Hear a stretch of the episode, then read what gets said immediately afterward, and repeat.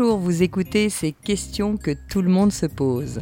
Je m'appelle Maud Ankawa, je viens du monde de l'entreprise et notamment de la finance. Je suis également romancière, coach et conférencière. Mais surtout, quelle que soit mon activité, j'aspire au bonheur, qui est pour moi un objectif absolu. J'ai soif de partager tout ce que j'ai pu apprendre et tout ce qui m'a précieusement été transmis lors de mes expériences et de mes voyages. Ce qui d'ailleurs a inspiré l'écriture de mes trois romans, devenus aujourd'hui grâce à vous des best-sellers, Kilomètre Zéro, Respire, le plan est toujours parfait et plus jamais sans moi. Et aujourd'hui, si je suis ici à ce micro, c'est dans l'espoir de continuer à échanger avec vous en toute intimité, de cœur à cœur sur nos expériences de vie. Aujourd'hui, je suis ravie de vous retrouver pour parler de notre impuissance face à certains événements et comment faire avec. Alors un grand merci à tous, hein, chers lecteurs, chers auditeurs. Vous m'écrivez chaque jour et bien sûr je ne peux pas répondre à tous ces messages mais sachez qu'ils me touchent. J'essaye de reprendre de nouveau à chaque fois pour piocher parmi toutes ces lettres, parmi toutes ces envies. Et aujourd'hui nous allons nous concentrer sur celle de Rémi.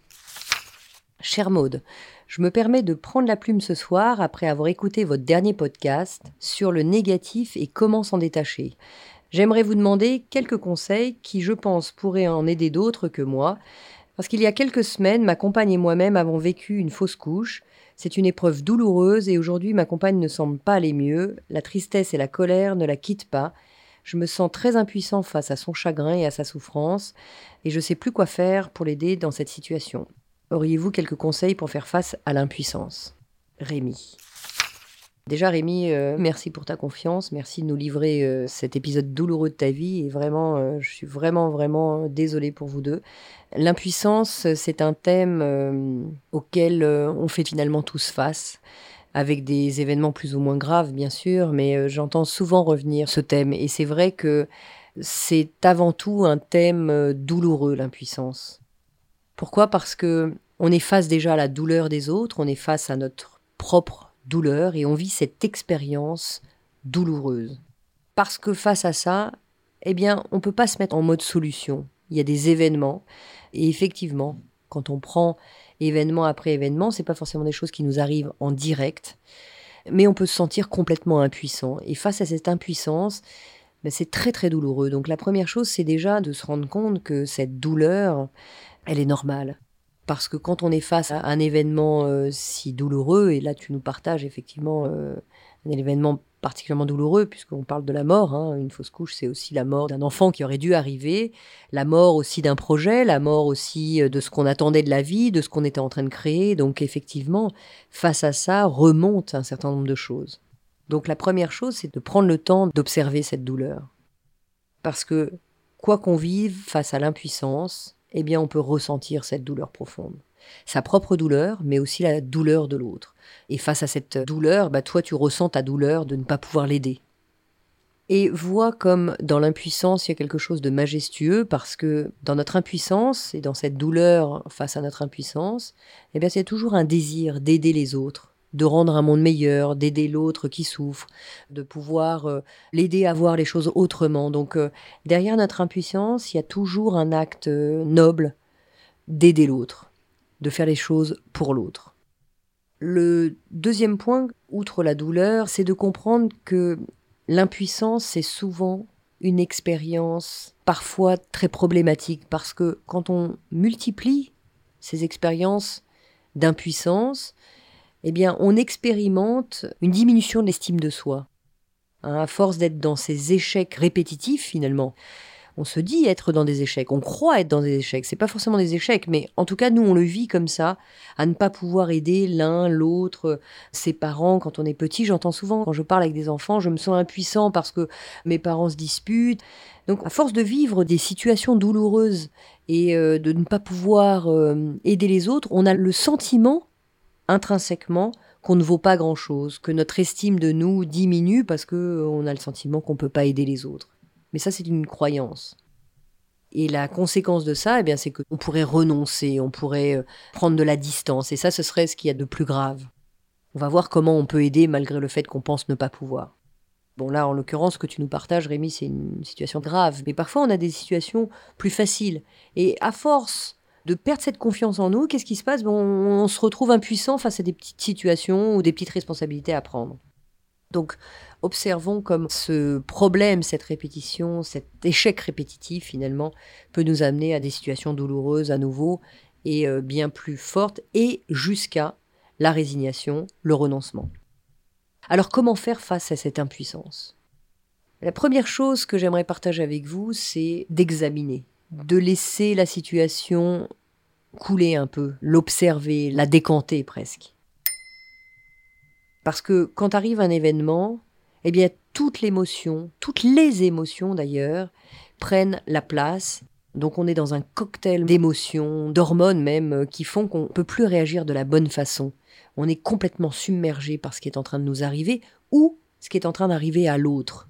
Parfois, c'est pas à nous directement, mais on est tellement dans cette empathie que finalement, on est complètement submergé. Donc, la première chose, c'est peut-être d'observer, de laisser décanter toute cette euh, boue d'émotions, de pensées douloureuses qui font que ben, on peut lâcher petit à petit.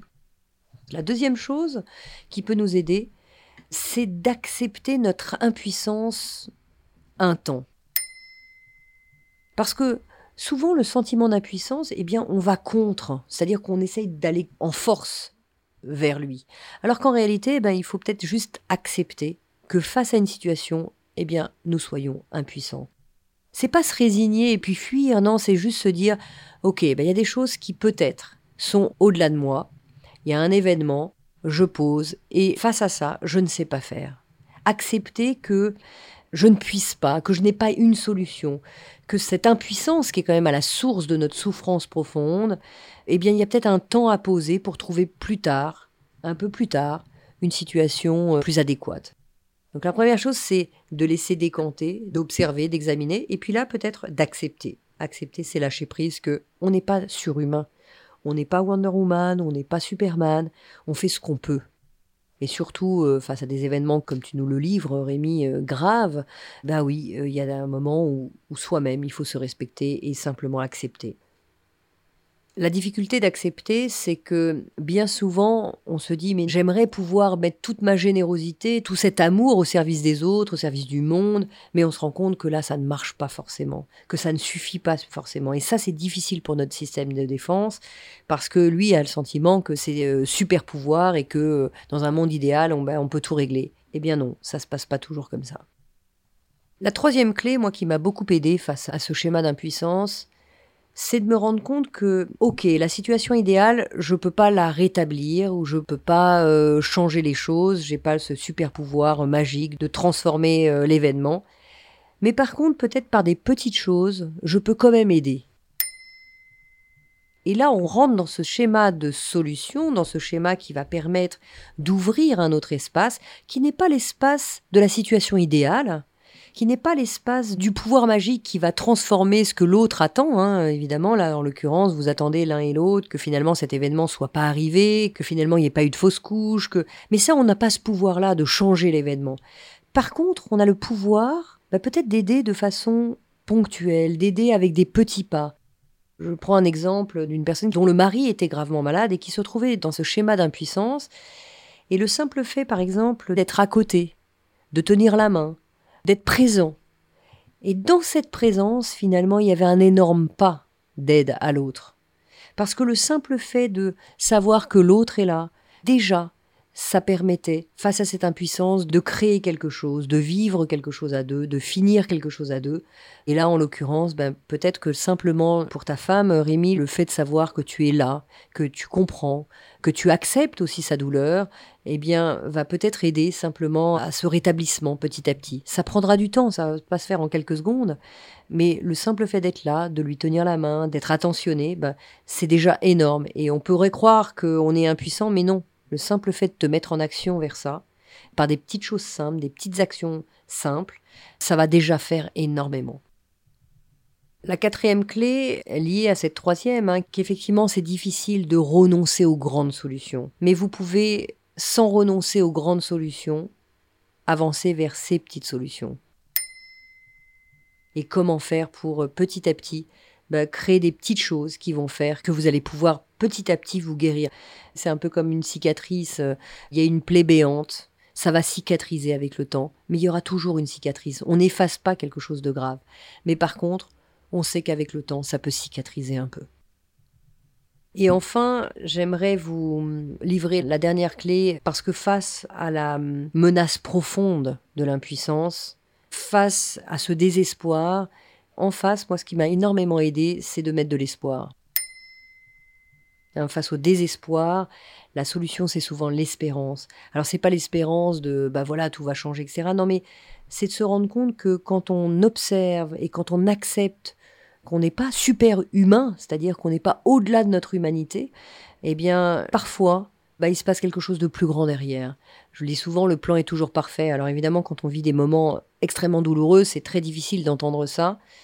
Le fait de lâcher peut-être lâcher le fait qu'on veut se battre euh, et on veut mettre nos émotions de colère et autres contre l'événement, eh bien le fait de lâcher et de se dire ben voilà maintenant je vais déléguer à quelque chose de plus grand. Ça peut être euh, la vie, ça peut être l'univers, on l'appelle comme on veut. Eh bien aussi absurde que ça puisse être, ben, parfois ça décontracte quelque chose et on se rend compte que quand on lâche prise et qu'on délègue vers cet espoir, ben, la vie vole un peu à notre secours. Et pour ça, bah, il s'agit juste de se mettre en action et de pas attendre plutôt les bras croisés, mais de se mettre en action vers des petites choses. Donc là, en l'occurrence, bah, effectivement, ta présence, euh, tes attentions, ton regard vont faire que je suis sûre que petit à petit, euh, les choses vont se rétablir. Encore une fois, évidemment, l'impuissance est sans doute euh, un des états les plus douloureux pour l'être humain parce qu'on voudrait être là pour les autres, on est des êtres sociaux, on veut aider les autres. Et quand on peut pas le faire, bah, c'est très douloureux. Donc je sais que vous êtes nombreux à m'écrire euh, sur ce sujet et je voulais en parler avec vous parce qu'on est tous à un moment ou à un autre face à des événements de la vie qui ne nous ménagent pas. Mais c'est déjà énorme, notre humanité est déjà énorme pour pouvoir aider, de pouvoir euh, se poser. Ne cherchons pas à être euh, au-delà de nous, mais ce qu'on fait c'est déjà beaucoup. Prenez bien soin de vous, je sais que la vie nous ménage pas toujours et que parfois on vit des événements très douloureux les uns les autres, mais on reste ensemble, on avance ensemble, on se construit ensemble. Continuez à partager votre expertise parce que ça nous fait tous grandir. Je vous embrasse très très fort et je vous dis à très bientôt pour un prochain épisode de ces questions que tout le monde se pose. On se donne rendez-vous dans 15 jours pour le prochain épisode de ces questions que tout le monde se pose. Pour être tenu au courant de sa sortie, n'hésitez pas à vous abonner à ce podcast, me suivre sur les réseaux sociaux, sur mon compte Maude Ankawa, ou consulter mon site internet maude-du6ankawa.com. N'oubliez pas que si vous avez vous-même des questions ou s'il y a des sujets que vous aimeriez que j'aborde dans un futur épisode, vous pouvez m'écrire ou m'envoyer une note vocale à l'adresse podcast.erol.gmail.com. Pour trouver toutes ces informations dans le texte de description de l'épisode, et je serai également ravie de vous retrouver en librairie avec mes trois romans, Kilomètre Zéro, Respire, le plan est toujours parfait, et Plus jamais sans moi. Un grand, grand merci à mon éditeur Erol de m'accompagner dans mon aventure littéraire et de produire ce podcast. Et cet épisode a été réalisé par Margot Roll et Céline Malvaux de l'atelier ENL et monté par Noémie Sudre.